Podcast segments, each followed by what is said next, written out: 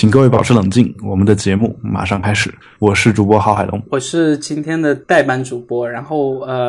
有人能听出来我自己的声音吗？如果听不出来的话，就因为我知道就是我们一直做的有两档播客节目，对，然后这个听众呢肯定是有一些交集的，但是也不完全有交集嘛。好吧，其实今天的这个代班主播是我的另一档节目《比特新生》的主持人。Hello， 有才是吧？对，是我了。然后，其实我们是想在这期节目里面穿越一下，然后在这期里面把上一期比特新生没聊完的科技话题也扯到这里面来。对，而且就其实是我们想顺便借着这个保持冷静这个节目做一个实验，就是我们看我们这种全新的一种音频录制方式，是否能够实现得非常的好。咱在这儿顺便也说一句，就是 Erika 之所以一直这几期都没有出现呢，是因为她在忙她自己的一个论文，就是可能也是时间也比较紧，而且再加上医生本身就没有什么太多的时间，所以最近呢我们也都能理解，所以我就频繁的在找各种各样的人来做这个代班的主持。对，今天呢就实在是我为了保证这个每周二更新嘛，所以临时把这个刚刚录完比特新生的有才把他在百忙之中抽出来跟我们一起录制这样一个保持冷静这个节目。所以说我是最差的选择嘛。就不，他是百忙之中啊，一直都很忙，所以没有办法。就当然大家注意一点，就是他录保持冷静的时候，他录比特新生的时候，我也在录比特新生，就我也是逃不掉的。然后那我们今天我们其实聊的话题呢，其实来自于一位叫小田同学的这么一个朋友。啊，他对我们之前的一期节目叫做看主播 A 如何逼疯主播 B 这么一期节目呢，提出了一些自己的看法，其中有一些关于婚姻法、合同法的一些问题。这些问题呢，当然我自己的看法肯定是跟他还是有一些不太一样的，但我也不太想试图说服他。但今天我们重点要谈的是他其中提到了这么一个观点，就是他说要说到很多国外人选择不结婚并长期保持着共同的生活关系，这其实并不奇怪。啊，这并不能完全归因于他们更追求自由，而是因为很多国家的法律保护这种非合同关系下的共同生活体等等等等。他甚至提到了一个说德国的法律当中就有一个专门的章节。就刚才那句就是德语啊，就是那个有这么一个规定，说即使双方没有任何的合同，只要他们同居到了一定的期限，就会受到法律保护。如果一方结束关系，对方也可以得到一个相应的补偿。这个其实像我和有才在国外经常也会看到这样的一些情况。对，就是确实是在同居过一段时间之后呢，他们的财产啊什么的就跟结婚什么没有太大的区别。对。所以今天我们想聊的就是这个话题。其实我想问一下，就是其实有才和我就其实也可以直接说嘛，就是我们俩其实都有过这个同居的这样一些行为。对，那你最长的一次同居时间是多久？大概就1年左右吧。我最长2年吧。对，2年啊。其实从外国的法律来讲，我跟有才这种情况呢，就得分财产了。对。但是我基本上就没有什么可以分的。对，就可能你说不定还得你去分他的苹果设备给分掉，应该还是值那么一点点钱的。对，但是人家脖子上一根项链，然后手上一块表。好吧。对，这个同居确实至少我自己的到目前的这几段同居生活我还是挺享受的吧。对。因为不用负责嘛，是吧？你这话说的，就负责当然是负责了，只是说负责要负多长时间的责而已。对这个话题呢，其实有一点我就触动了一个点，我觉得有必要说一下的。我之前一直有一个观点，就是很多人他说婚姻法是合同法的一种。就有至少有些人是这么说的，但是我发现很奇怪的。我不是特别认同。那你觉得婚姻法和合同法的区别是什么？或者说婚姻法法为什么不是合同法，它的就是独特的点在什么地方？就说我自己既没结过婚也没离过婚的前提下，我只能就是从我自己很浅显的认知去说这件事儿了。那我觉得是和合同有那么一点点相类似的点，但是说这个婚姻这件事儿的基本的点还是说要建立在两个人很深厚的感情基础之下嘛。那至少对普通人来讲，对吧？那你比如说像国外有很多财团啊，或者是什么政治集团那种所谓的政治婚姻的，那不在我们本期的讨论范畴内嘛。但是我就说咱每一个普通人来讲的话，我觉得要是我结婚了的话，如果是我出轨，然后因为婚姻法保护那个我的前妻，然后把小孩给他，或者是把我的绝大部分财产都给他，我是完全没有任何意义的。那这个在合同法里其实应该差别还挺大的，而且合同也可以规定的。其实对你如果签合同的话，国外其实有所谓婚前协议嘛，国内那个婚前协议，对，那个婚前协议里面规定的内容事实上可以比婚姻法还要细。对，就是说我可以先抛开那个婚前协议先不说，就说如果是我自己的问题的话，我觉得签合同是不需要任何的感情因素的，对吧？你只需要对双方有足够的所谓的叫什么利益相关和吸引，那我就可以签这笔合同。但是婚姻的最基本的点还是两个人有很深厚的感情基础，对吧？那两个人搭伙过日子呢，还是要比那个要复杂的多得多。对，大概是这样。但其实我是这个意思啊，就我觉得你刚才的论述当中或者说混淆了两个概念，就是你把婚姻和婚姻法给等同起来，我没有任何就是这样的一些态度或者是观点表达出说婚姻这个东西不需要双方有一个感情的基础，至少在我个人的认知范围内，我觉得如果我去结婚的话，肯定也是需要有一定的感情基础的啊。然后呢，就是但是婚姻法这个东西跟婚姻它虽然是有关系或者是直接相关的，但它毕竟是两个不同的东西。但是作为一个没结过婚的小白的思维里，我就觉得如果我不离婚我根本就接触不到婚姻法这个东西。对，你接触得到啊，就是你比如说你生个孩子得有准生证，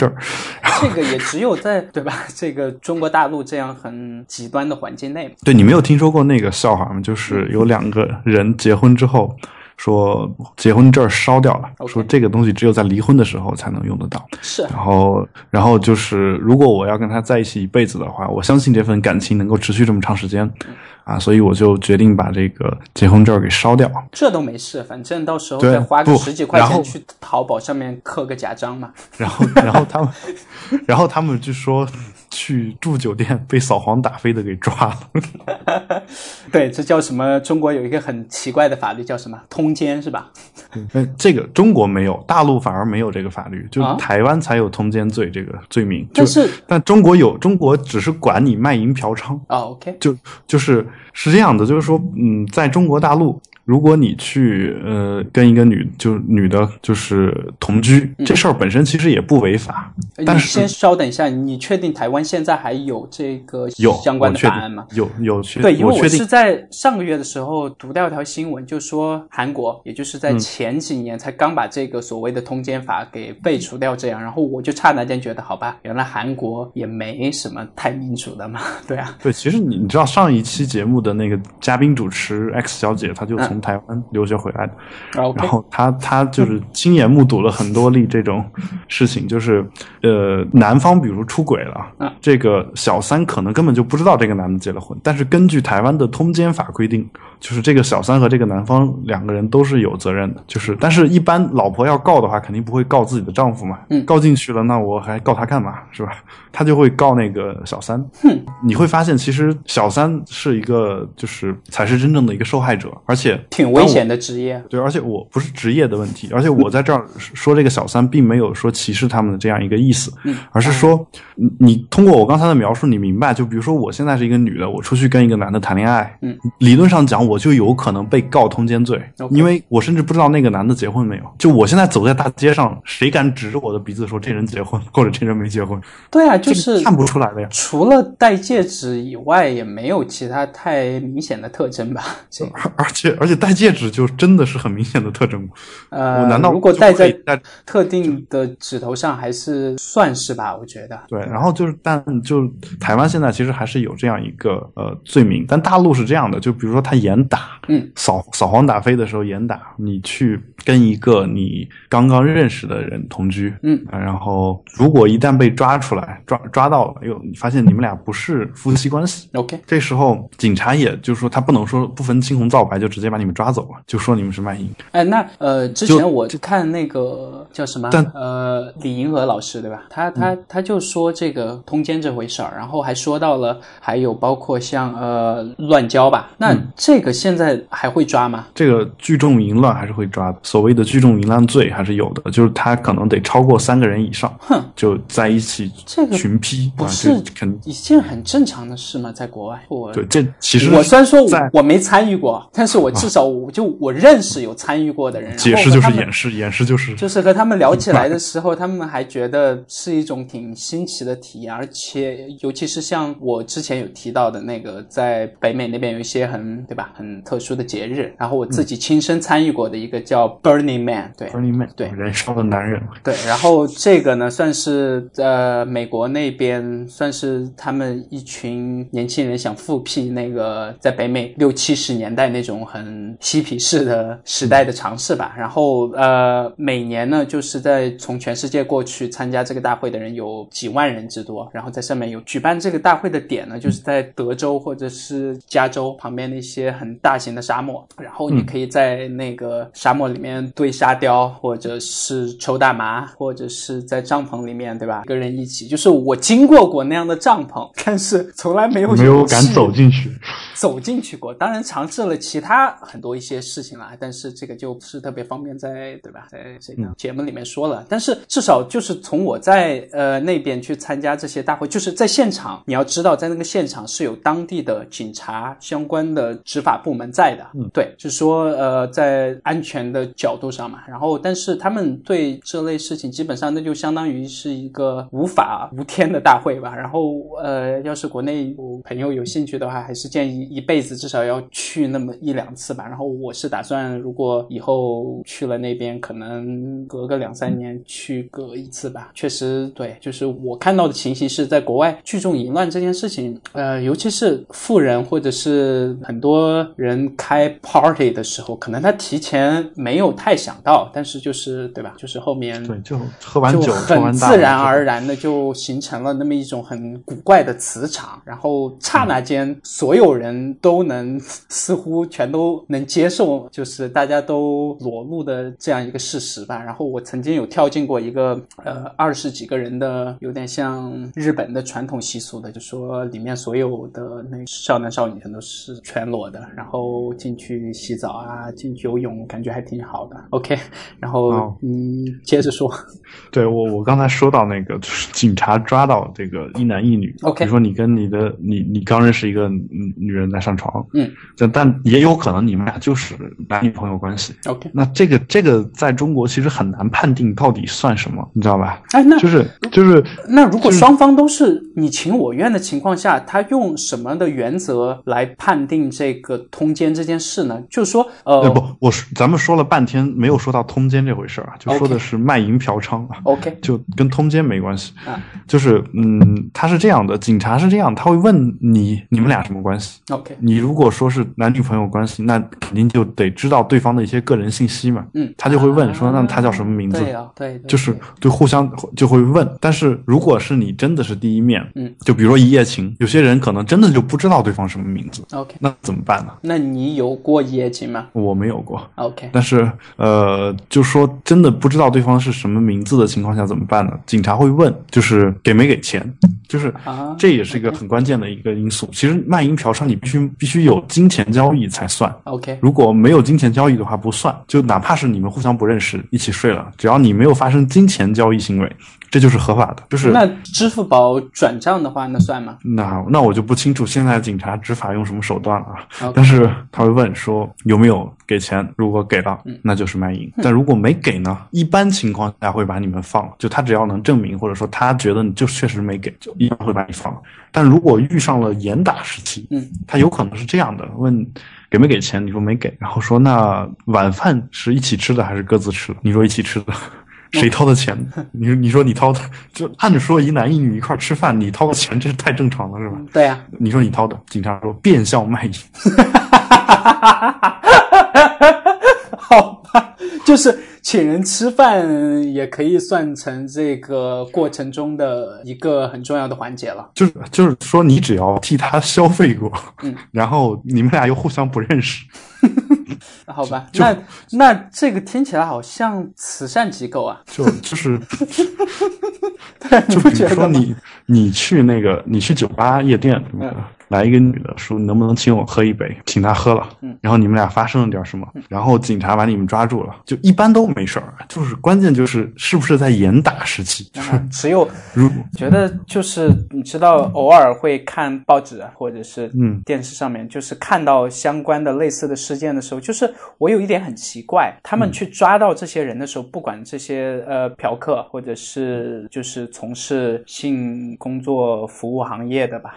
就是在国内为什么抓到他们的时候全都是绝大部分人连衣服裤子全都没穿呢？就是至少拍照拍出来的时候，然后只能在比如说生殖器或者这样的地方去打上一些马赛克，这个我觉得是对基本人权的一个很大的侵犯啊。中国其实一直没有隐私的概念嘛，咱们也说过，也没有。但是这个就是你即使我触犯了你的法律，但我也是你的一个最基本的一个普通的公民嘛，对吧？那我犯罪了，我至少也要。我问你一个问题，你觉得这个世界上，你觉得这个世界上有没有超越主权之外的人权呢？我觉得所有的人权都应该超越主权才对。但是你要知道，在我们当年的官方的宣传口吻里面是这个样子，就是某些国家打着人权高于主权的旗号去肆意干涉别国内政。对啊，其实就他的意思就是说他认为主权那事儿是要高于人权的。对，就是其实我再扯一句啊，我其实没有就是专门学过法律或者啥之类的吧，但是我旁边当律师的朋友还挺多的，然后有的时候和他们聊起中国的这个宪法的时候，他们就常常会说到，其实你再怎么能说会道吧，你只要看到宪法里面的头一句，你就大概知道这个国家的走向是具体往哪了。就是中华人民共和国是一个人民民主专政国家，就是说他说当你说了人民民主又说了专政的时候，这两个就是你自己的宪法的基准，就是一个很矛盾的点了，就是人民民主和专政根本就不可能同时存在，你懂吗？就是用周孝正的话说专制就是专制，对，就跟独裁差不多。对，就说白了，只是他们没有，注意这不是我说的啊，这我引用别人的，就是他们只是换了个好听的词，而没有把独裁这两个字放到我们的宪法里而已，但是基本上说白了就是对吧？然后就其实是中国共产党与各民主党派，就你听这个话好像说的就是中国共产党其实不是民主党派。对，好吧，咱就扯远了。就当然这个是对，这个也是我的另一个朋友这么说的，他突然发现这个就是语句组织上有一些问题啊。这个对，其实我不是说，我有一段时间我在那个温哥华的时候，大概把那个美国的就是最基准的那个，就是当年林肯签署过的那个叫 Constitution， 细看了2遍，从独立宣言啊，然后一直到他宪法的一些最基本的点，细看了2遍，大概花了我半年左右的时间吧。然后我常常看到很多点的时候，我就很感动，你知道吗？就说是你一个作为政府的管理者和这个国家的领袖的时候，你是怎么让愿意去放弃你自身和你这个党派之间的利益的，然后去把更多的权利给在你这个国家生活的人。然后这个然后看到中国的宪法的时候，我就常常想起苹果的那句广告语，就是真的笑笑出声，然后就觉得还挺逗的。我觉得其实就是第一条，就后面都还可以啊，其实还是有挺多东西不是特别符合我作为一个受过正常高等教育的人的常识的，你知道吗？我就说有一点是很痛苦的，就美国宪法有200多天没变过嘛。是，但是你要记得它有多少条不停的修正案呀，对吧？真的，我就说那也没多少，加起来也没多少，但就是说挺多的修正案，就中国与时俱进。我是持一个正面的态度去说刚才那个话的， OK， 就我觉得不变才是就是有它的好处，或者说对美国来说，就美国这样的宪法不变可能才是它的伟大之处。对啊，你就看他们那边出的那个枪击案再多，你看绝对没有一个人敢跑出来说禁枪啊或者这类的事，因为有啊，跑出来说的人挺多的。你跑出来说是你的自由，但是永远不可能有人能把这个点能付诸于实施。嗯，就是对，因为在他们的宪法的点里面直接就有说到了这个呀。对，枪支就是合法拥有枪支是每一个普通公民的天赋人权啊。对啊，这个就是基本的一个点啊。其实中国很多年前也是绝大部分家庭全都是有枪的，只是后面这个政府玩了一招叫什么小米换步枪。就说、啊、对，就是我这个事情其实是听我爸和我一些其他的亲戚朋友，就是他们有经过那一代，就是家里面有手枪，有那种去打猎的气枪，对吧？然后在他们那个年代全都是有的嘛。然后后面有一些就全国开始推广开，就是说你只要去当地的派出所做了相关的枪支登记，然后你就有什么福利，然后能给你发什么食品券。但是你要记得在当时那个年代，食品这个东西远远比枪重要啊。我当时听那亲戚说的时候，就是他们在他们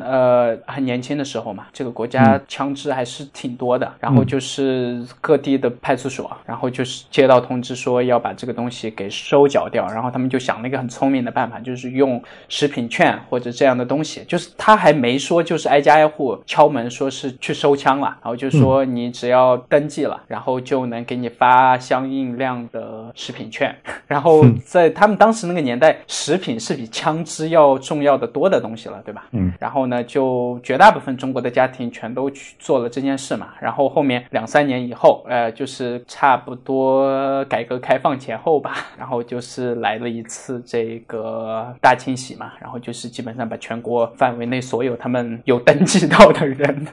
挨家挨户的去，就是请什么特种部队啊或者什么之类的，就是拿着枪去收他们的枪。嗯，然后在几年之内，中国的枪支持有量就从大概我爸当时说是最夸张的，他当时看那个成都当年就是还有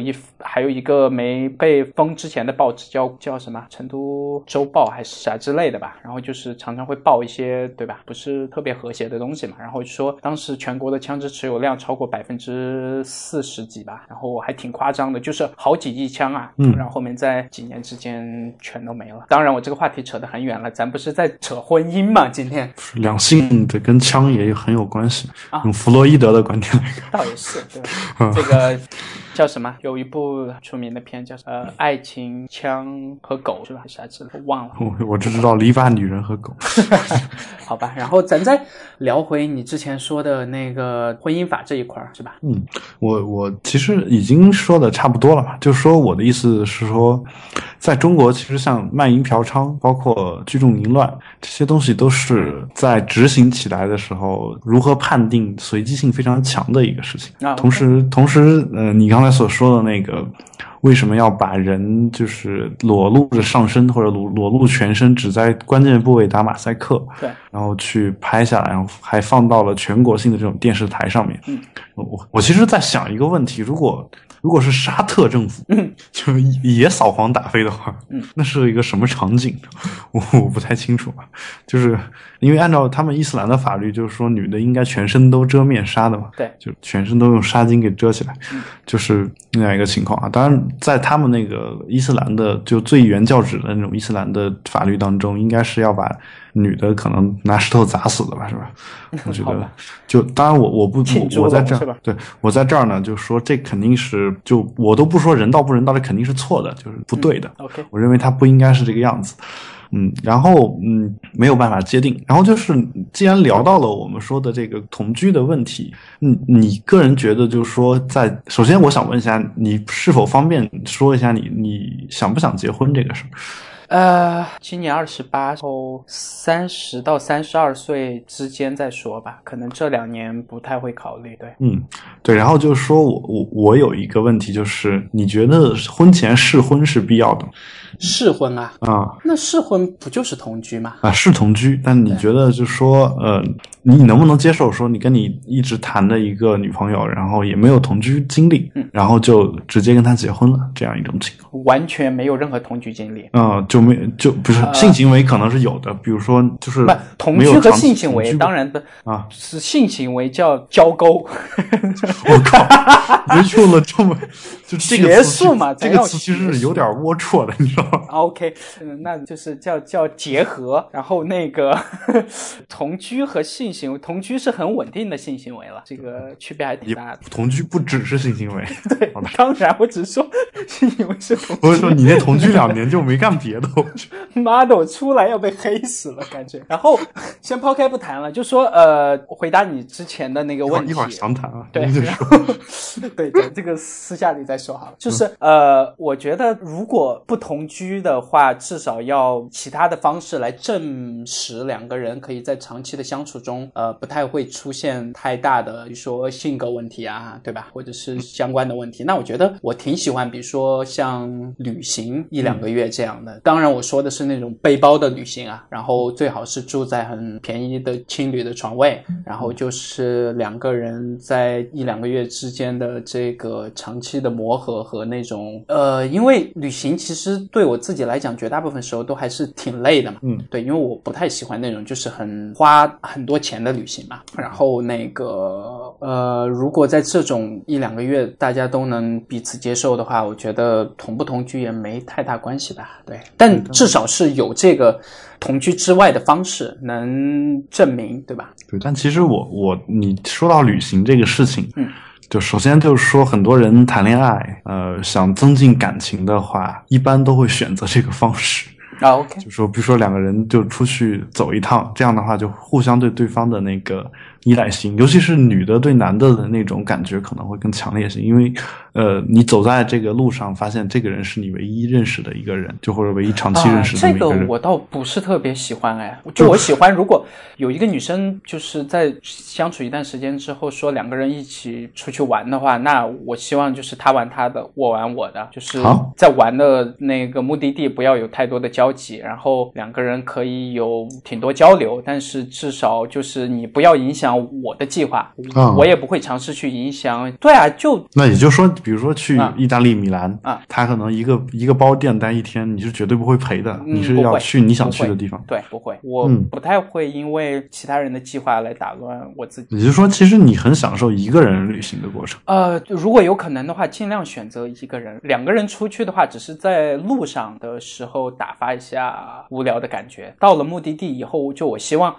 你的兴趣点和我的兴趣点最好不要有太多的交集，就是你玩你的，我玩我的，然后玩到最后你所学到的东西能带给我足够的新奇感，然后我所知道的东西呢也能带给你足够的新奇感，这样在相互的交流和长期的学习过程中呢能产生一个比较持续和强烈的火花吧。这个是我比较怎么说，就是比较欣赏或者说觉得自己最喜欢的一种两个人在一起相处的方式吧。对，其实我倒觉得你跟一般人或者跟我是有一点点不太一样的地方，我可能跟你刚好相反。 OK， 就我觉得我更多的需要的是一种共情，就是比如说我跟一个人出去旅行，我不是说一定要跟他就是去相同的地方或者一起做一些同样的事情，但是我是希望说我们两个人能够有一个大致的方向上的一致性，就我还是更愿意就是说两个人经历一些至少能够在出行的大部分时间内共同经历的是相同的东西。然后我一直的感觉就是两个人所谓的那种心照不宣或者心有灵犀，其实是跟你们两个人经历的相类似的东西的多少是有关系的。就如果我们从小到大一起长大的话，那我可能就是一个眼神，或者说一句话，你就明白我下面要说的千言万语，都可能一下子就明白了。但只是说，这个东西都有一个度嘛，我觉得，就说我既需要这个东西，但又不能有无聊的感觉。对，就是说，我当然同意你之前说的这一番话的大部分点，但是就一个很长期的关系而言，我更希望两个人去经历不太一样的事情。当然，肯定是有很多时候，对吧？嗯，尤其是在有了自己的小孩以后，那这个全家一起出去能，对吧？能有一些很共同很美好的回忆，那个也是挺开心的嘛。但是就两个人而言，我还是尽量希望在长期的这种磨合的过程中能不断的给对方提供挺多的惊喜吧。对，所以说你个人觉得我刚才说的说试婚，或者说你婚前两个人要有一个长期的接触，我是同意的。对，然后你选择了旅行这样一种方式，或者说你举了一个例子是旅行，对，但你给提出的这个旅行的方式又跟绝大多数人想的不太一样，因为其实你们路上可能花不了多长时间，真正你们出去旅行的时候，你们俩其实是各干各的。没有，肯定不是一个很绝对的嘛，就是说，你比如说我去那个泰国玩10天，那我希望你去清迈，我去其他地方，然后那个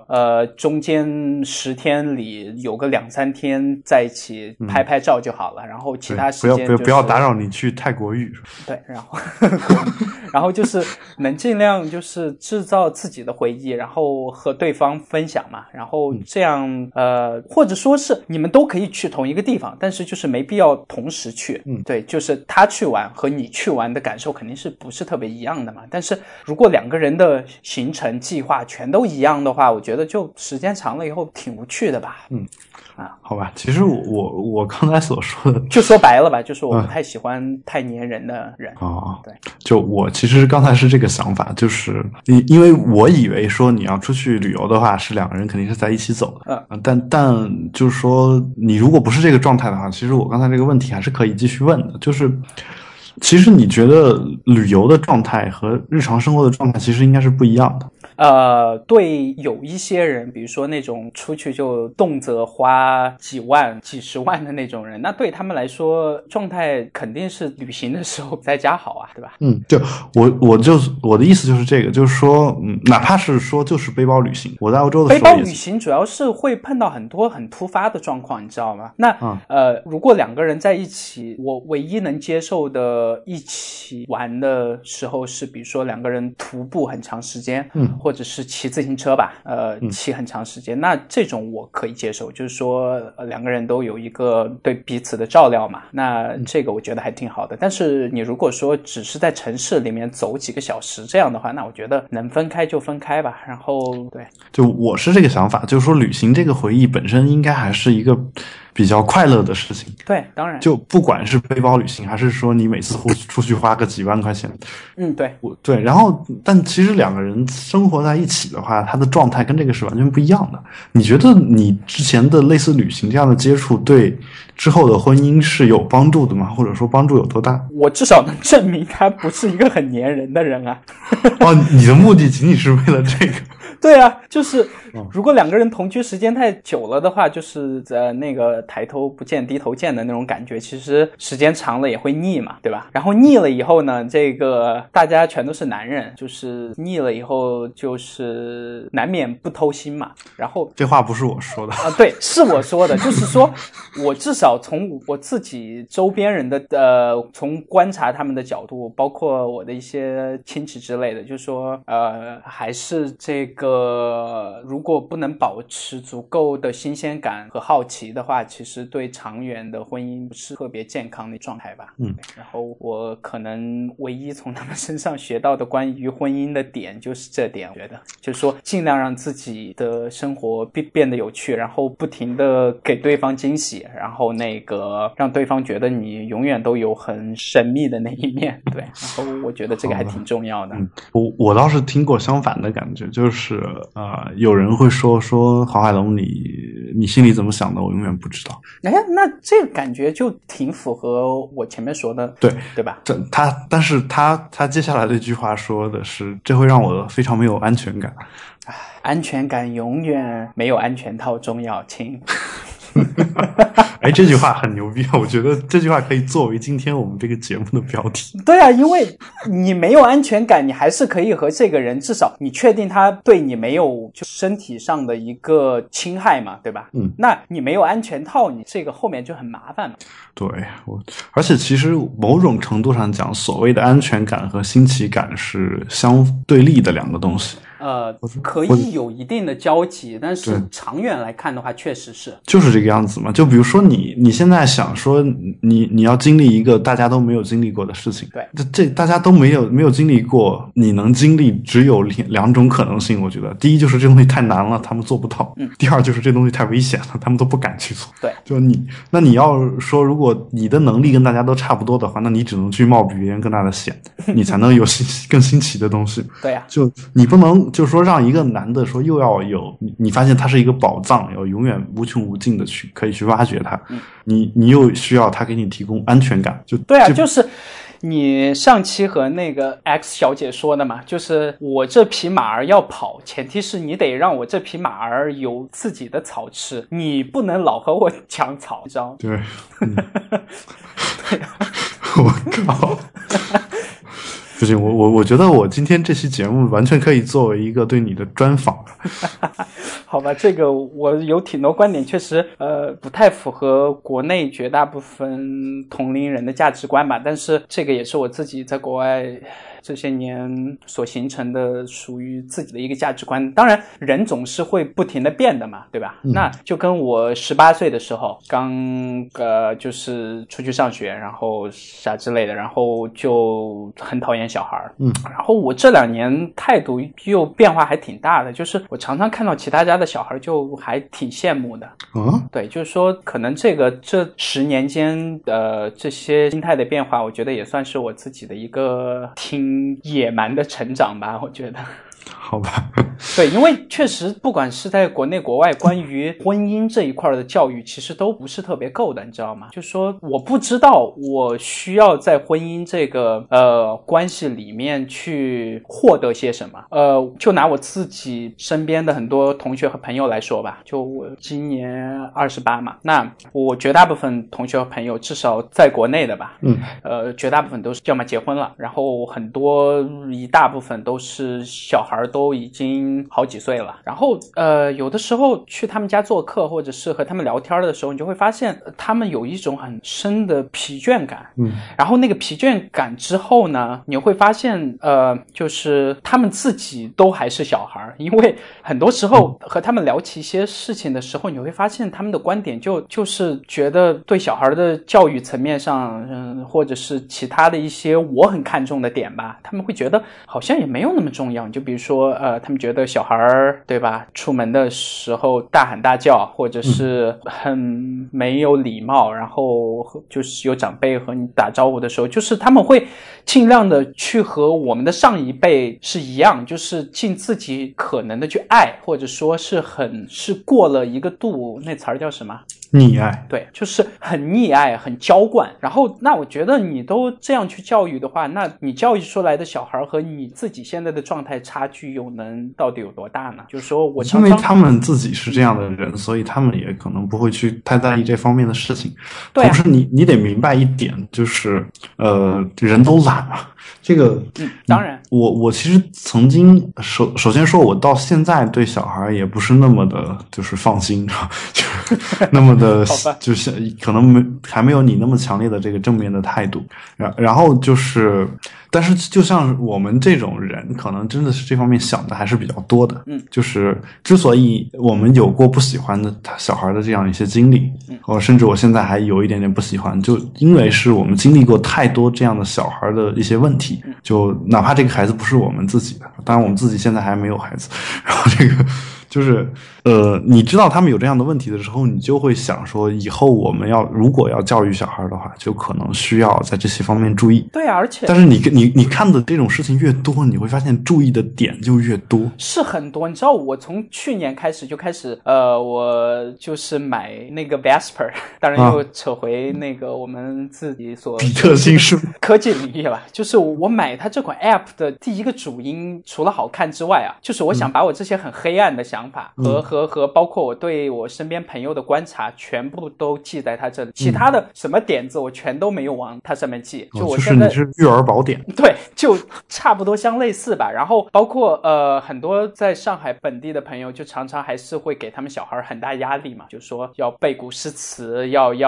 学几门语言，还要什么做什么思想政治课作业，就这些东西我看到我就很厌恶，你知道吗？就说他们自己深受其害了几十年以后，又同样把这样的很恶心的东西压在自己的小孩身上。那我希望，就即使退一万步讲，我以后如果还在国内发展的话，我希望我自己的小孩不要和他们的小孩产生太多的交集。对，我倒是现在逐渐的跟你的观点有一些不太一样。 OK， 就是我觉得首先我自己和你这样的人，其实不也在国内成长起来的吗？是，但是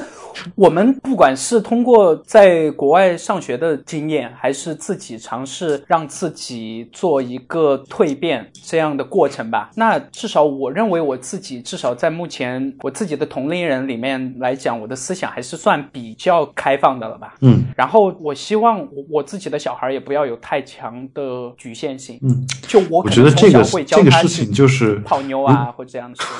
对啊，就都有可能，很狠的。对，万一是个同性恋，我觉得挺好的，就是只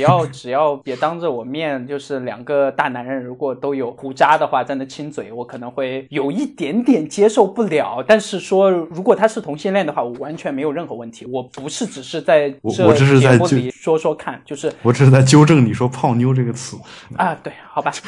泡妞他妈也算是性别歧视嘛？操！不，妞也可以只是他的妞，就跟在北京说果儿，对吧，是一样的。对，然后北京的果儿指的现在已经完全指那种 摇滚歌星，就你们这种搞音乐的。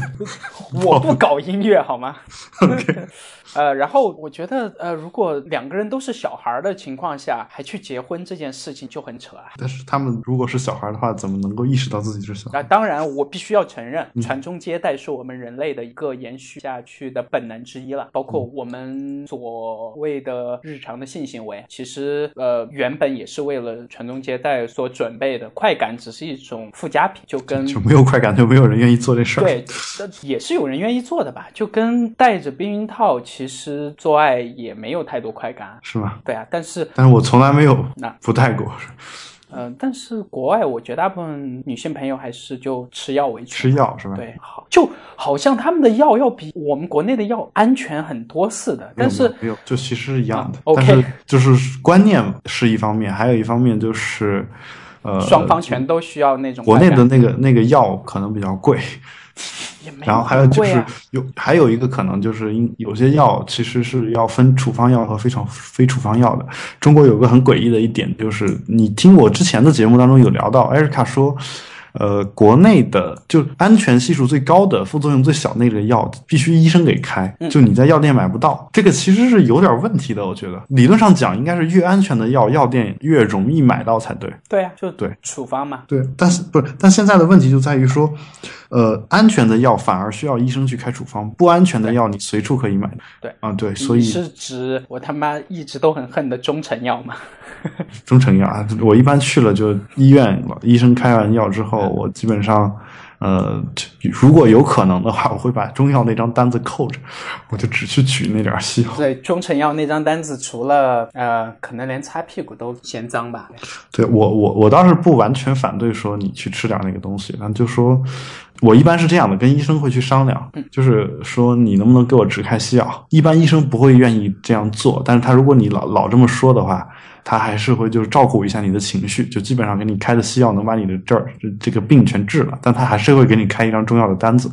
就原因是什么呢？就是因为他们西药的那个提成实在是太少了，就是、然后你这个又扯远了这个咱今天这个节目还能好好做吗？然后你知道我外婆吧，然后她从小其实是信天主教的嘛，嗯，那我出去的时候我也会发现国外尤其是北美那一片、绝大部分白人这个族群还是以天主教或者是基督教吧这个教派为他们社会的一个叫建立起来的本源或者是精神寄托吧，对吧、就从他们随处可见的很豪华的大教堂啊差不多之类的全都可以看出来。然后我参加过2次就是很正统的那种天主教的婚礼，然后我会发现连那个给他们主持的神父可能都不太信就是当他在上面说那个宣誓词的时候的一些屁话，我觉得然后还挺扯的，我觉得有的时候。当然我自己这段时间又开始看回了圣经，我小时候很小时候看过一次，然后中学时候又看过一次那个香港的繁体字版本的，是那个庆盈教会的版本的。我问一下你是只看旧约呢还是新约旧约都看？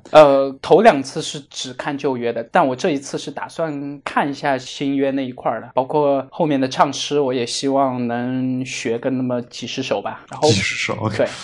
我特别喜欢唱诗，因为就很美啊那旋律和词。然后我之所以要聊到我看圣经这回事儿，我先说一下我现在看的这个版本是 King James， 对这个版本。然后其实圣经里面关于这个两性话题有些设定是很永恒的，对，包括就是像猪一样的生啊，对，就是能生好几十个，然后世世代代的这些繁殖的观念，我相信也是在西方挺深入人心的吧。那你怎么看圣经前期那些人都活几百岁，然后就是你不要太较真儿，知道吗？不是较真儿，就我不要用一个科学的常理去分析一件就这个我可以不管啊。就我其实想知道的是跟我们节目有关系的事情，就是你对乱伦这个事儿怎么看？挺正常的呀，至少在他们那个就是不需要用法律这种东西去规定很多看似很平常的事情的状态下，我觉得是一件挺正常的事。而且之所以有父系社会和母系社会这2个词，其实就是因为世世代代相互通婚嘛，对吧？这个我觉得挺正常的。即使是现在，其实我没有看到有绝对的医学资料和研究能够支持说近亲结婚能让你的小孩变成傻逼这件事我到现在没有一个确切的科学的数据我看到的能支撑这个观点。而且其实现在在南美洲和非洲，包括美国的印第安，对吧？那他们有很多族群和部落其实还是用这种很原始的方式来交配的嘛，交配好吧，性交对性交。然后我就觉得他们也没见什么种族变得更丑或者更笨或者啥之类的，就是觉得挺正常的。在一些人看来，他们那个族群本身没有发展，就是因为这个造成的。觉得是一件挺扯的事情。而且从人类的发展来看，很多时候很多地方的人是处于一个很封闭的状态的，对吧？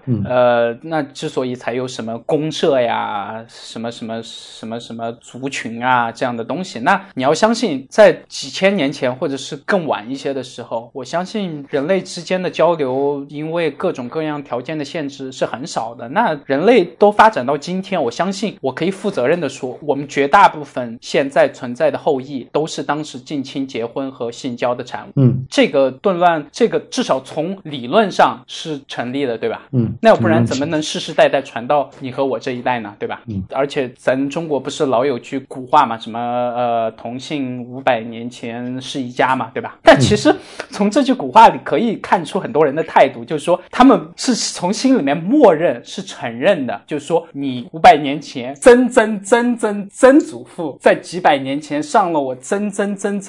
二姨，这个都是有可能的呀。但是我现在要和你女儿结婚，难道这不算是近亲结婚吗？啊，对啊，所以说我觉得大家全都，其实我觉得这个近亲这个概念现在被你这么一拓展，觉得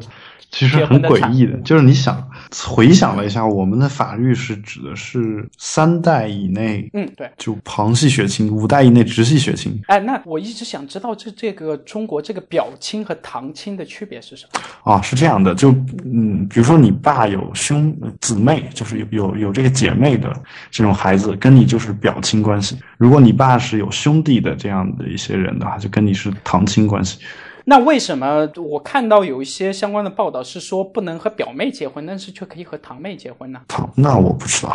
就你跟这个还挺诡异的，我就觉得，就中国古代是都可以的呀。对啊，中国古代是，中国古代好像是不可以跟堂妹结婚，就因为是父系嘛，父系算是一家人嘛。其实这个乱伦还是有的，但你表妹，首先我一直都不认为乱伦这两个字是一个很正常的词，就是我就说你表妹跟你不是一个。但是你堂妹肯定是跟你一个姓。这个姓氏这个东西难道在中国要比血缘还重要吗？就因为我不是说血缘不血缘的问题，因为就是说按照古代那个家族观念，你父亲的姐妹是要嫁出去的，或者你母亲是嫁过来的，她不是你们家里内部的人。但是古代就没有对，比如说你妈的姐妹他们的孩子，你应该叫什么？古代没有这个定义哈。那好吧，这个不是前段时间还出了一款安卓上的很莫名其妙的 app 去算这个亲属之间的关系吗？确实，对，但那玩意儿算出来，就是因为各地对亲属的称呼不太一样。对，但你基本上可以理清那个关系嘛。对，因为但那个东西算出来之后，我发现就不一样嘛。就比如说你的外婆，你口语里面叫什么？婆。哦，你们叫婆是吧？啊，有些地方是不是叫姥姥？四川话有，肯定是，比如说有吧是吧？很就是广东啊，就是啥之类的吧。就东北这边，北京也是这么叫的。哦，是吗？但就是说我们家那边不是这么叫的。我们家那边姥姥指的是比爷爷大一辈的所有大一辈到大 N 辈的所有人都叫姥姥。对，而且我是觉得所谓的这个3代之间的这个关系是存在挺大问题，因为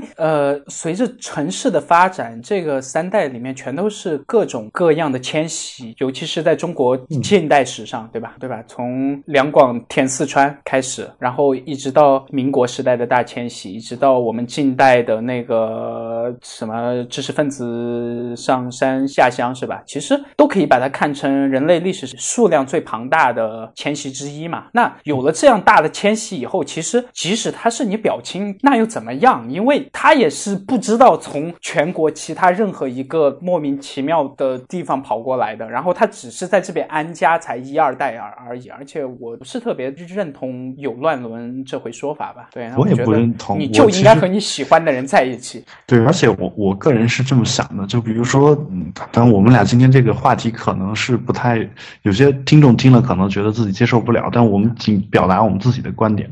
那就是说我说一个稍微泛一点的东西，在古代其实你跟你的老师在一起都是乱，在现代其实至少对老师职业道德还是有挺大的风险的。而且在中国的所有学校，据我所知，如果老师和学生谈恋爱，全都是会被开除，或者是对吧其他的。中国应该不会这样，会就美国才会这样吧。至少在大学是这样的。当然中国各地发生的那个校长和老师强奸幼女不算在这个范围内，而且根本就不应该有幼这个字，只要他的性器官成熟到了一定程度，那就是强奸。不是，我认为是没有成熟到一定程度就是强奸，成熟到一定程度去违反别人的意愿发生性行为，全都是强奸。对，那这个倒是对的，但就是说有些人是自愿的嘛，就这个必须再单说。但就我刚才所说的那个，你说的那个大学里面老师的那个事情，那个是因为他本身有一个上下级的权力关系。对，当然对。然后但其实如果这两个人没有这种权力关系的话，我认为他们俩在一起是没有任何问题。对。对，就你不能说他是你的老师，他给你教过一个什么东西，你们俩就什么一日为师，终身为父啊！一日为师，终身开房。但就说，我个人是觉得，只要没不存在这种利益关系，也就不存在所谓的那个乱伦的那个说法。然后咱还有一个比这个更变态的话题吗？我觉得咱们差不多就到此为止吧。哎，你别急啊，我还挺想聊那个的。什么？你想聊什么？你难道要让我说出口吗？你是这档节目的主播，这个话题是你给我找的 ，OK， 和我没关系，就是要你说出口，然后我只是装作很惊讶的，就是说，哎 ，OK， 原来还有这事儿啊！根据我们有台主播有才给我提供的这个信息。这个最近给你找新闻，最近这个丹麦是吧、啊？就通过了这个人兽交合法的这样一个法律，没有是他们之前已经通过了，只是现在很多人在抗议说这个是有一定的问题的嘛。啊，已经通过，据我所知5年还是对，至少超过4-5年了吧。反正丹麦和荷兰这都是最自由的两个地方，我觉得。对，这个一个是性交易合法和毒品合法，应该是说轻度。大麻合法对吧？就是对毒品也有分级的嘛。对对对，然后当然我从来没有把大麻算成毒品的一部分，就是软性毒品合法这么说。对，然后因为中国那个翻译的英语的那个词叫 drug， 就译成汉语叫毒品，这个译法你听也知道有一些问题。对，然后这个新闻呢，就是说他们那边这个，其实我们到后期可以把那个 show notes 的视频链接给大家放出来，就是说是那个叫 VICE 这个网站在当地拍的一个关于人兽交双方观点的一个纪录片吧。然后呢，我看完我觉得我倾向于支持不合法的那一派，就是他们在抗议说你这个法案会造成比如说对动物内脏的损害呀、啊！你他妈的动物福利主义者。然后包括那个你也没办法知道动物是不是很情愿，他们可能也是在被你强奸，或者是他们不是特别喜欢你那个从后面进去的姿势啊这类的事情。当然我挺赞同的，因为确实在语言不互通的情况下，对吧，你没办法去知道他们的意愿啊。我个人认为就是所谓的意愿，所谓的道德、这个东西是有限定范围属性的，就是说就是只应该存在于人和人之间。对，所以对于动物它怎么想或者是怎么样的，第一就是我确实也不明白，第二的话就在不明白的情况下，我认为它跟人还是有区别的。哎，那我不太同意你的想法。我提两个啊，就是那如果一只猴子，在就是它活的时间很长很长，突然有一天直立了，进化成人了，那它之前被强奸了很多次，但你觉得它会起诉你吗？它那是他的自由呀、哎，就那在他已经进化成半人半猴的情况下，那你是把他当人还是猴看？就我现在的问题就在于说，现在这个世界上不存在这样一种动物，没有，所以说我说假设嘛，假设是这样子的，就是说我可以再反问你一个问题嘛，比如说你现在给你端上一盘肉来，然后你吃完之后觉得特别好吃，然后吃完之后别人说这是猴脑，你觉得你会有觉得恶心吗？我会，你会觉得恶心，我会，但是我不会，但是我可能不会再去吃。就如果吃之前他就告诉我这是猴脑的话，我就不会去吃。然后还有一点，在这个视频里面就是有一个养猪的人吧，是在德国吧，我记得。然后这个猪农呢，就是说他用那个一种人工受精的方式，然后就说让那个催母猪发情，然后发情以后呢，用那个一些工具吧，然后把提前采好，然后有那个放在冷冻箱的活跃的精子，然后拿出来以后用那个工具伸进那个猪的子宫，然后让这个猪能正常的受孕。然后在当地很多那个抗议他的人就说他这个行为是触犯犯了猪的自由选择权，就是说他没办法选择他和哪头公猪去交配了。然后呢，对啊，就是说这个是一个很奇怪的点，就是说如果我站在猪农这个立场上，我只是为了我自己的一门生意而已，对吧？但是呢，你这些所谓的什么动物保护者，天天跑来我家前门抗议，说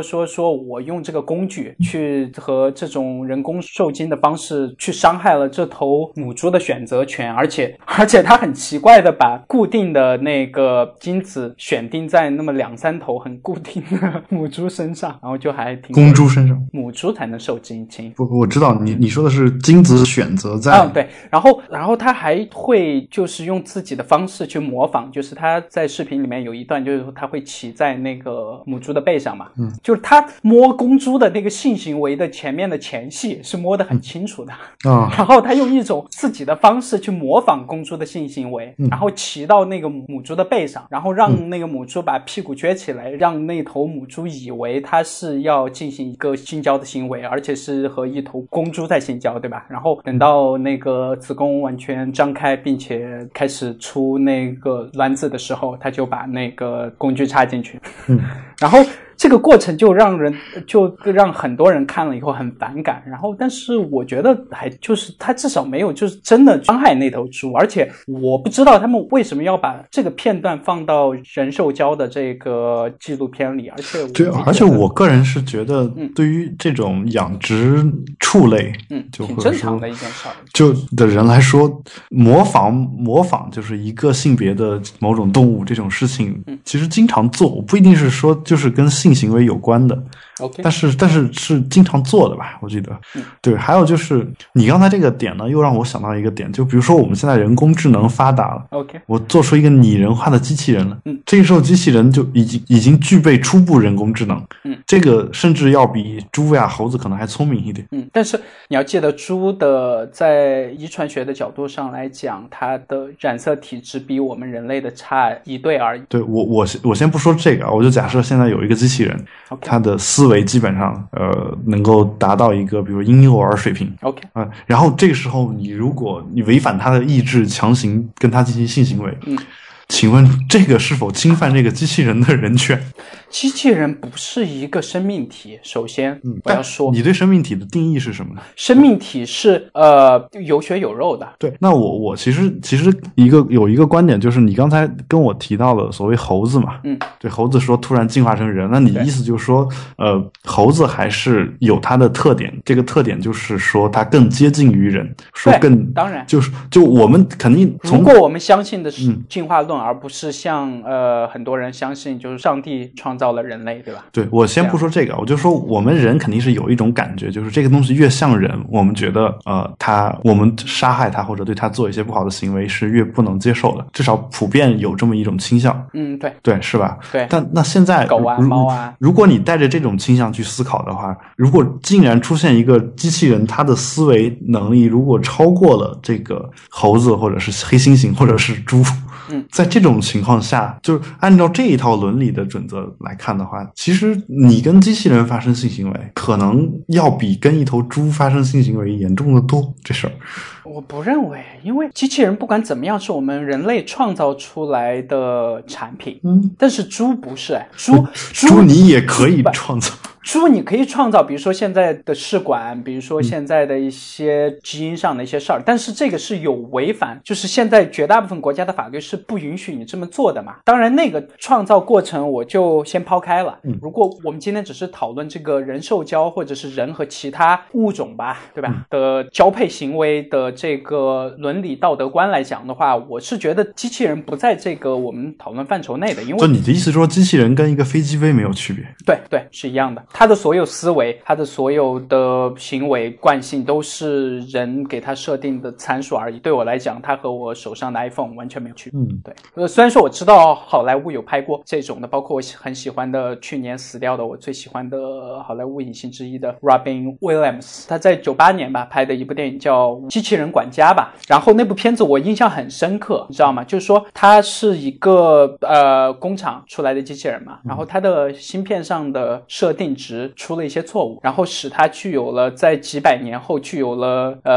人类的情感。然后呢，有了人类的情感以后呢，他就照顾他之前照顾的那家人的小女孩，然后长大变老，然后他们两个就在一起了。然后最后他还上法庭了，然后那个法庭是判定他算人。然后那个片子其实我很小时候就看了，那片子给我的感触特别深的一点是，他必须要具有一个独立思考的这个像人一样的感情上的连接吧。对，那我现在就有一个疑问，就是你对生命的定义是什么？我对生命的定义就是很窄的，其实就不是。如果按照你的第一条的定义，就是一开始的定义，就是说有血有肉的。我第二个不是对生命的定义，我第二个是对人的定义。对，那人是不是生命呢？是，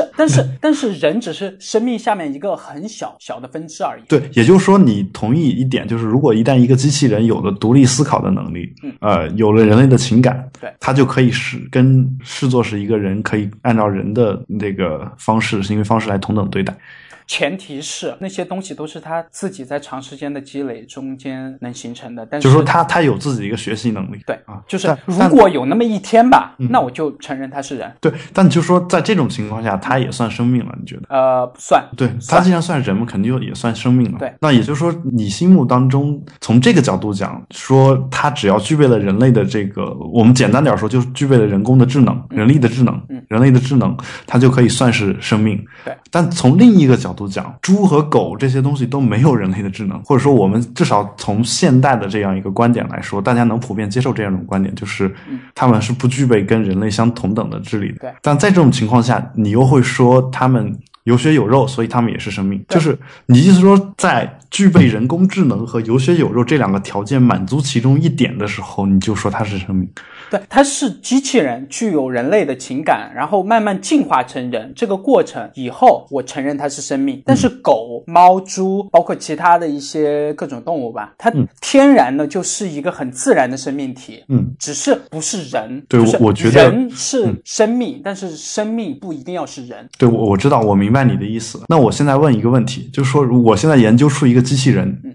这个机器人呢，它只进化到跟猪一样的水平。OK， 你觉得你刚才对猪的那一套理论还适合于这个机器人？你这个就有点吹毛求疵了。我不是吹毛求疵，我现在正在试图探寻的是我跟你的核心的那个分界点在什么地方。因为对我个人而言，如果一个机器人到达了一个人类的智力这样一个水平，如果你违反他的意愿去进行性行为的话，我认为这算是强奸，这算是一个不道德的行为。Okay. 但是如果他只是停留在猪的水平，或者说就以现在的猪的那个行为，就我哪怕是说这个人不是刚才的那种养殖的那种问题，是我们不了解猪，也不明白他的情感，而我从 I don't care， 就是我的意思是说我不管猪怎么想，我认为这个东西对人类没有道德约束，这个东西不是人的道德的一部分。那就算猪有道德，那他们猪自己去想，跟我没有关系。Okay. 我是这个意思。但是我们再聊回这个纪录片吧，然后聊回来以后，我们可以再跳回你之前问我的这个问题。然后他这个纪录片里面还有一个也是德国的吧，一个哥们儿，然后他养了一条狗，挺多年了，体型也挺大的。那个下面要是听众有觉得受不了重口味的话，就还是对吧？对。然后他在德国养狗，养很多年，然后他自己就是人兽交的一个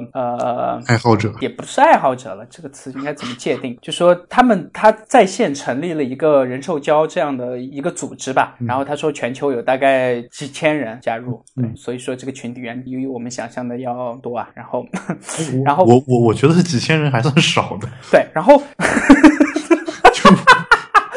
好吧，你太黑暗了你。然后那个重点是什么呢？重点是他养的这条狗呢，他从小就开始训练它，训练到了一个只要他做出一种特定的姿势，这个狗就会上来自动摆好姿势，然后和他进行为嘛。对，然后我看了以后就感触挺多的，就说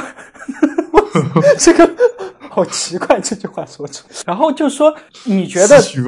作为一个狗这样的能被训练出来一个叫类似于我们人的膝跳反应对吧、嗯、这种长期的惯性反应以后，这个算不算狗膝跳反应其实是、这个狗算不算是接受了它呢？你觉得？我觉得是这样的，其实首先我个人并不是一个动物福利者，从刚才的话你也能听得出来 OK。 然后就是狗这种东西从最早开始被接受人类驯化以来，但它不是接受的，是我们去驯化的它 OK、如果你按照现在动物权利者的那套说法的话，这个我们人当初就不该驯化这个狗，因为你不知道狗是怎么想就驯化和性行为啊，我的意思说区别还是很大的、就说它本来就是经过人类驯化，以至于它这个品种发展到今天，就是它是可以按照人类的一些行为模式去做一些反应的。或者说我们再跳回去一步吧，对吧？嗯，这个和我昨天在朋友家玩的一个叫猜谜游戏这样的有挺大关系的，就是说马和骡子马和驴、生出来的是骡子对吧？嗯，这点可以确认吗？这你想说什么吧？就是说如果我们跳出人的这个思维惯性和我们一直以来因为自己的智商或者是其他所形成的一些优越感吧、跳出来把我们自己就看成就和他们相对等的一个很普通的生物物种、存在于这个星球上和他们共享这同一个星球而已的这么一个很小的物种之一了、就是和很多我们地球上很多物种比人的数量其实不算多的对吧、那如果这样看的话，马和驴能交配出骡子，还有之前的还有很多这样动物混交的这样出来的新闻嘛对吧？那如果我们也只是这个动物或者是这个生物链中间的一环的话，那为什么人和动物对吧？那不，如果按照这个逻辑来说的话，其实就不存在道德这回事儿。对，就是说我先用反正去证自己的观点嘛，就是说如果我们跳开只是他们的意愿，然后也能随意的和你喜欢的任何物种就是繁衍吧、那这个星球该变得多么有趣这问题就是说你跟骡子确实生不下什么东西了。对，这个滚。然后骡子本身。然后再聊回我纪录片吧、然后我就想从一反胜这两个观点嘛，然后就是说这个纪录片里还有一个德国的姑娘，妈的，我刹那间觉得德国好像挺变态的然后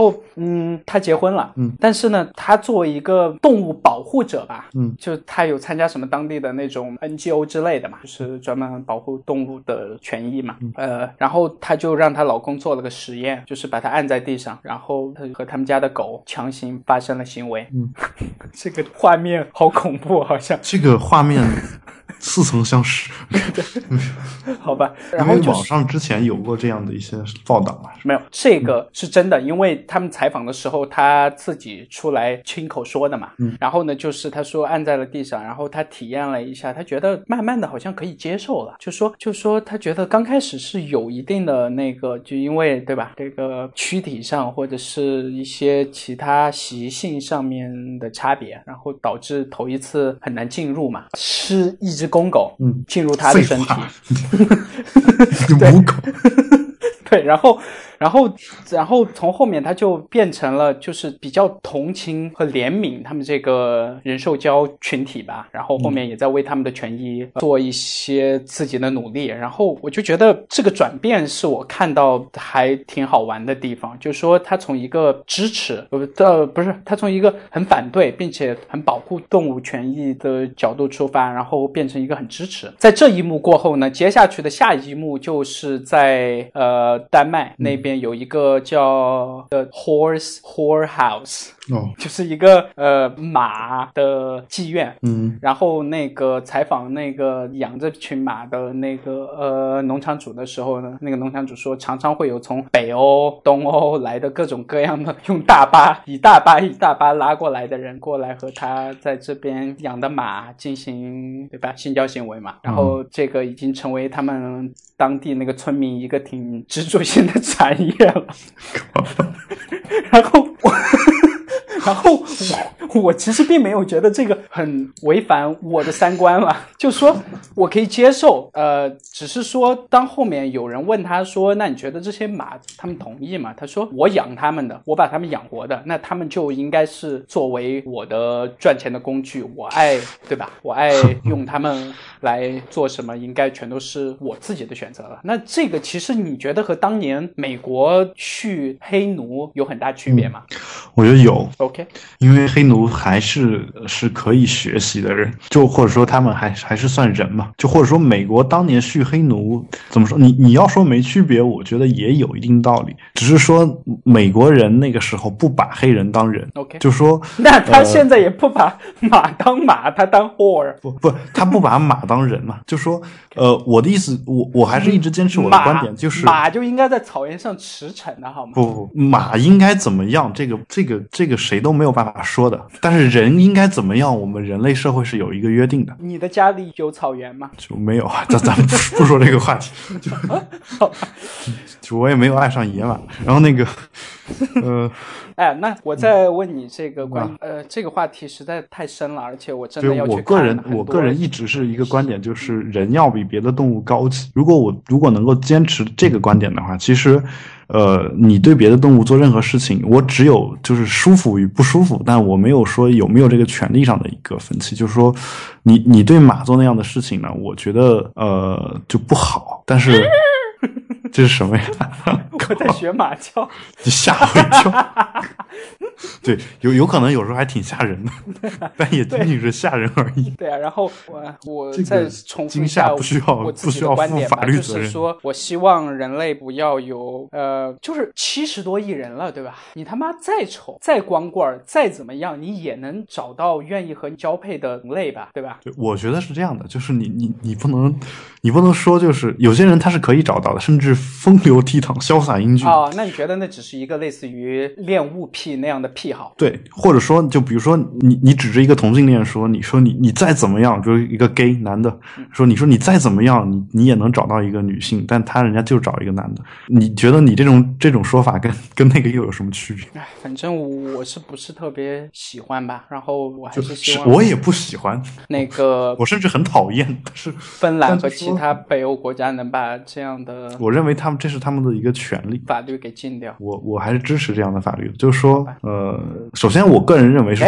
最好是不要有这个法律，就是就不要规定。那除了人类以外，你愿意和谁交配？不，这个就好比说我支持卖淫合法化，不代表我要去卖。不是，你别岔开话题，就是就这个话题来讲，如果除了人类以外，你愿意和谁交配？我什么都不愿意。你必须要挑一个。那我为什么必须？哎呀，这个我已经把我愿意跟机器人啊。好吧，硬啊，那个硌着慌。不到那个年代，机器人如果还硬的话，所以说你很喜欢科技有什么水平？你平时应该很喜欢听重金属吧？我好吧，这个曾经很喜欢，自从有了女朋友就不怎么喜欢。这个节目要不然今天以我的一个荤笑话来结尾。来然后就说我很多年前嘛，然后就是我们那时候还有军训嘛，然后我的一个教我们叫什么擒拿拳是吧，的一个教官，擒敌拳啊，好吧，擒敌拳的一个教官和我们讲了一个笑话，然后就说那个有一只猴子，是有一只长颈鹿和一只毛驴，然后就看上对方了，然后两个人就干柴烈火啊，然后就那个，然后事情完了以后呢，那个长颈鹿就问就先开口问他上过的毛驴，然后说那个我说反了吗？我说反哦，对，不是讲笑话行不行？我说反了，是那个毛驴问那个长颈鹿说这个你上我的时候，你看我啊叫得特别开心，然后模仿的太像，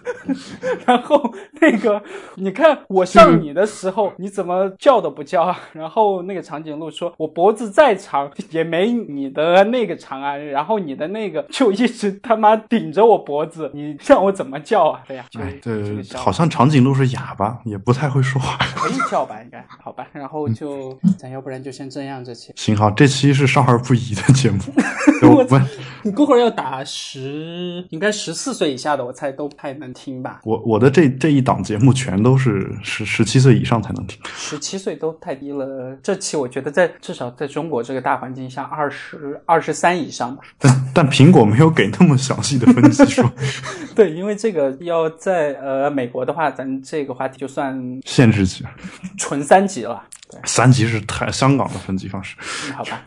就既然已经3级了，我们干嘛不聊点中口的，就是这个感觉、好，那我们今天的节目就到这里，请各位保持冷静，我们下期节目如果 Erika 能够正常回归的话，我们应该是可以正常上线的，但如果她回不来的话，我们就再聊一期那个人兽交吗？这个有点不太可能。那我在这想说一个事儿，就是有可能我这个保持冷静这个节目以后更新的频率就会受到一些影响，大家也希望大家能够见谅。是因为这期出来以后就直接被所有平台全部给封杀吗？就咱们不怕封杀，也不能盼着被封杀。OK， 行，那就先这样啊。也感谢有才这一期节目替我们做这个剪辑啊。对，这个反正我平时也不太注重自己的形象，那个估计我这期出来以后，微博上面能掉到几十个粉丝，我都是可以接受的。估计也会来几十个粉丝，尤其是中国的这个。那你说这几十个粉丝，他心里抱的是啥想法呢？中国的这个人兽交爱好者啊，好吧，这样啊，就是因为有才这个节目当中表现出了他对人兽交这个事情的一个就反对嘛，是吧？嗯，对，嗯，所以胆敢取消关注的都是希望支持这个。你这个扣大帽扣的，好吧、没关系，因为我是跟他相反的关系。OK， 有可能是因为受不了我取消的关注吧。好 ，OK， 好，这期节目就到这儿，我们已经说了好几次再见了，就不在乎再多说一次，拜拜，拜拜。